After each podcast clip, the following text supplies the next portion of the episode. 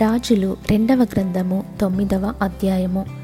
అంతట ప్రవక్తయగు ఎలీషా ప్రవక్తల శిష్యులలో ఒకరిని పిలువనంపించి అతనితో ఇట్లా నేను నీవు నడుము బిగించుకొని ఈ తైలపు గిన్నె చేత పట్టుకొని రామోద్గిలాదునకు పోయి అచ్చట ప్రవేశించినప్పుడు నింషీకి పుట్టిన యహోషపాత్ కుమారుడైన యహు ఎక్కడనున్నాడని తెలుసుకొని అతనిని దర్శించి అతని సహోదరుల మధ్య నుండి అతనిని చాటుగా రప్పించి లోపలి గదిలోకి అతనిని పిలుచుకొని పోయి తైలపు గిన్నె తీసుకొని అతని తల మీద తైలము పోసి నేను నిన్ను ఇస్రాయేలు మీద పట్టాభిషిక్తునిగా చేసి తినని యహోవ సెలవిచ్చుచున్నాడని అతనితో చెప్పి ఆలస్యము చేయక తలుపు తీసి పారిపోము యవ్వనుడైన ఆ ప్రవక్త పోవలెనని బయలుదేరి రామోద్గిలాదునకు వచ్చినప్పటికీ సైన్యాధిపతులు కూర్చొని ఉండిరి. అప్పుడతడు అధిపతి నీకొక సమాచారము తెచ్చితేనని చెప్పగా యహు ఇందరిలో అది ఎవరిని గూర్చినదని అడుగగా అతడు అధిపతి నిన్ను గూర్చినదే అనెను. అందుకు యహు లేచి ఇంటిలో ప్రవేశించెను. అప్పుడు ఆ యవ్వనుడు అతని తల మీద తైలము పోసి అతనితో ఇట్లనెను ఇస్రాయేలు దేవుడైన యహోవా సెలవిచ్చినదేమనగా యహోవా జనులైన ఇస్రాయేల్ వారి మీద నేను నిన్ను పట్టాభిషిక్తునిగా చేయుచున్నాను. కాబట్టి నా సేవకులైన ప్రవక్తలను హతము చేసిన దానిని బట్టియు యహోవ సేవకులందరినీ హతము చేసిన దానిని బట్టియు యజవేలునకు ప్రతీకారము చేయునట్లు నీవు నీ యజమానుడైన అహాబు సంతతి వారిని హతము చేయుము. అహాబు సంతతి వారందరూ నశింతురు. అల్పులలోనేమి ఘనులలోనేమి అహాబు సంతతిలో ఏ పురుషుడును ఉండకుండా అందరినీ నిర్మూలము చేయుము. నెబాతు కుమారుడైన ఎరోబామ కుటుంబీకులను అహియ కుమారుడైన బయేషా కుటుంబీకులను నేను అప్పగించినట్లు అహాబు కుటుంబీకులను నేను అప్పగించుదును. యజబేలు పాతిపెట్టబడక ఎజ్రయేలు భూభాగమందు కుక్కల చేత తినివేయబడును. ఆ యవ్వనుడు ఈ మాటలు చెప్పి తలుపు తీసి పారిపోయెను. యహు బయలుదేరి తన యజమానుని సేవకుల యొద్దకు రాగా ఒకడు ఏమి సంభవించినది? ఆ వెరివాడు నీ యొద్దకు వచ్చిన హేతువేమని అతని నడుగగా అతడు వానిని వాని మాటలు మీరెరిగేయున్నారని చెప్పెను. కాబట్టి వారు అదంతయు వట్టిది. జరిగిన దానిని మాకు తెలియజెప్పుమనగా అతడిట్లనెను. నేను నిన్ను ఇస్రాయేల్ మీద పట్టాభిషిక్తునిగా చేయుచున్నానని యహోవ సెలవిచ్చుచున్నాడని అతడు నాతో చెప్పెను.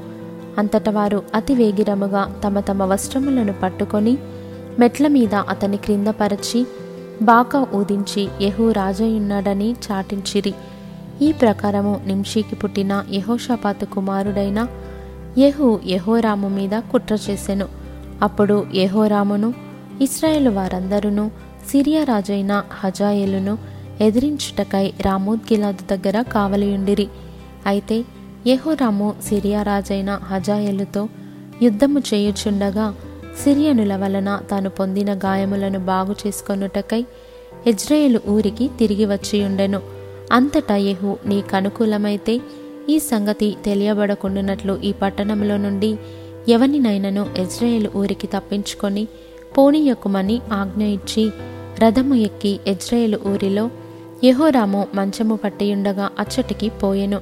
మరియు యూదారాజైన అహజ్య యహోరామును దర్శించుటకై అచ్చటికి వచ్చియుండెను ఇజ్రాయేలు గోపురము మీద కావలివాడు నిలిచియుండి యహూతో కలిసి వచ్చుచున్న సైన్యమును చూచి సైన్యమొకటి ఒక రౌతును పిలిచి వారిని ఎదుర్కొనబోయి సమాధానముగా వచ్చుచున్నారా అని అడుగుమని చెప్పి పంపుమని వానితో సెలవిచ్చెను. కాబట్టి ఒకడు గుర్రమెక్కిపోయి అతనిని ఎదుర్కొని సమాధానముగా వచ్చుచున్నారా అని అడుగుమని రాజు నన్ను పంపెననగా ఏహు సమాధానముతో నీకేమి పని? నీవు నా వెనుకకు తిరిగి రమ్మని వానితో చెప్పగా ఆ కావలివాడు పంపబడినవాడు వారిని కలుసుకొనెను గాని తిరిగి రాక నిల్చెనని సమాచారము తెలిపెను.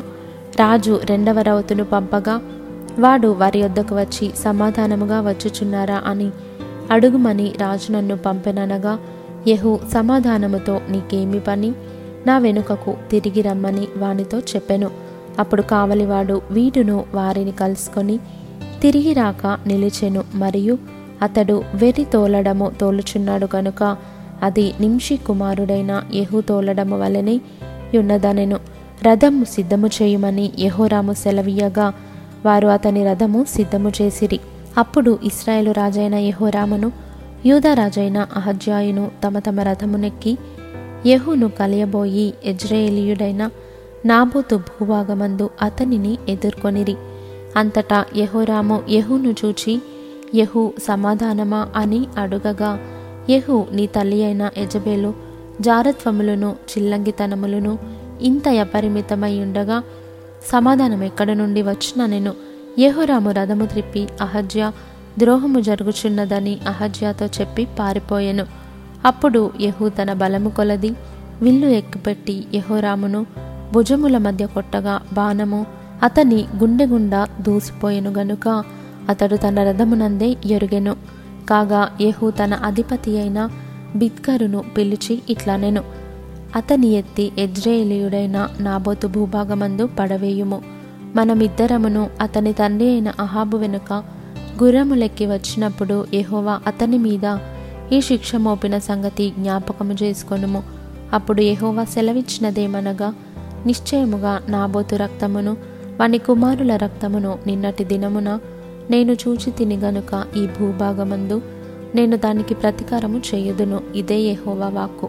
కాబట్టి నీవు యహోవా మాట చొప్పున అతని ఎత్తి ఈ భూభాగమందు పడవేయుము అనెను. యూద రాజైన జరిగిన దాన్ని చూచి వనములోని నగరి మార్గముగా పారిపోయెను. అయినను యెహూ అతని తరిమి రథమునందు అతని హతము చేయుడని ఆజ్ఞ ఇచ్చెను గనుక వారు ఇబ్లయాము దగ్గరనున్న గూరునకు పోవు మార్గమందు అతని కొట్టగా అతడు మెగిద్దోకు పారిపోయి అచ్చట మరణమాయెను. అప్పుడు అతని సేవకులు అతనిని రథము మీద వేసి ఎరుషలేమునకు తీసుకొని పోయి దావిదుపురమందు అతని పితరుల సమాధిలో అతని పాతిపెట్టిరి. అహజ్య అహాబు కుమారుడైన యహోరాము ఏలుబడిలో పదకొండవ సంవత్సరమందు యూదాను ఏలనారంభించెను.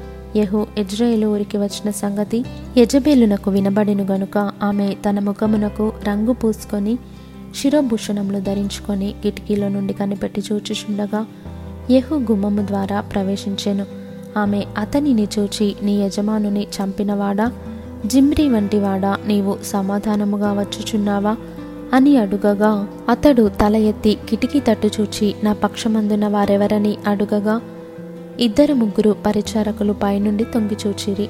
దీనిని క్రింద పడద్రోయుడని అతడు చెప్పగా వారు దానిని క్రిందికి పడద్రోసినందున దాని రక్తములో కొంత గోడ మీదను గుర్రముల మీదను చిందెను.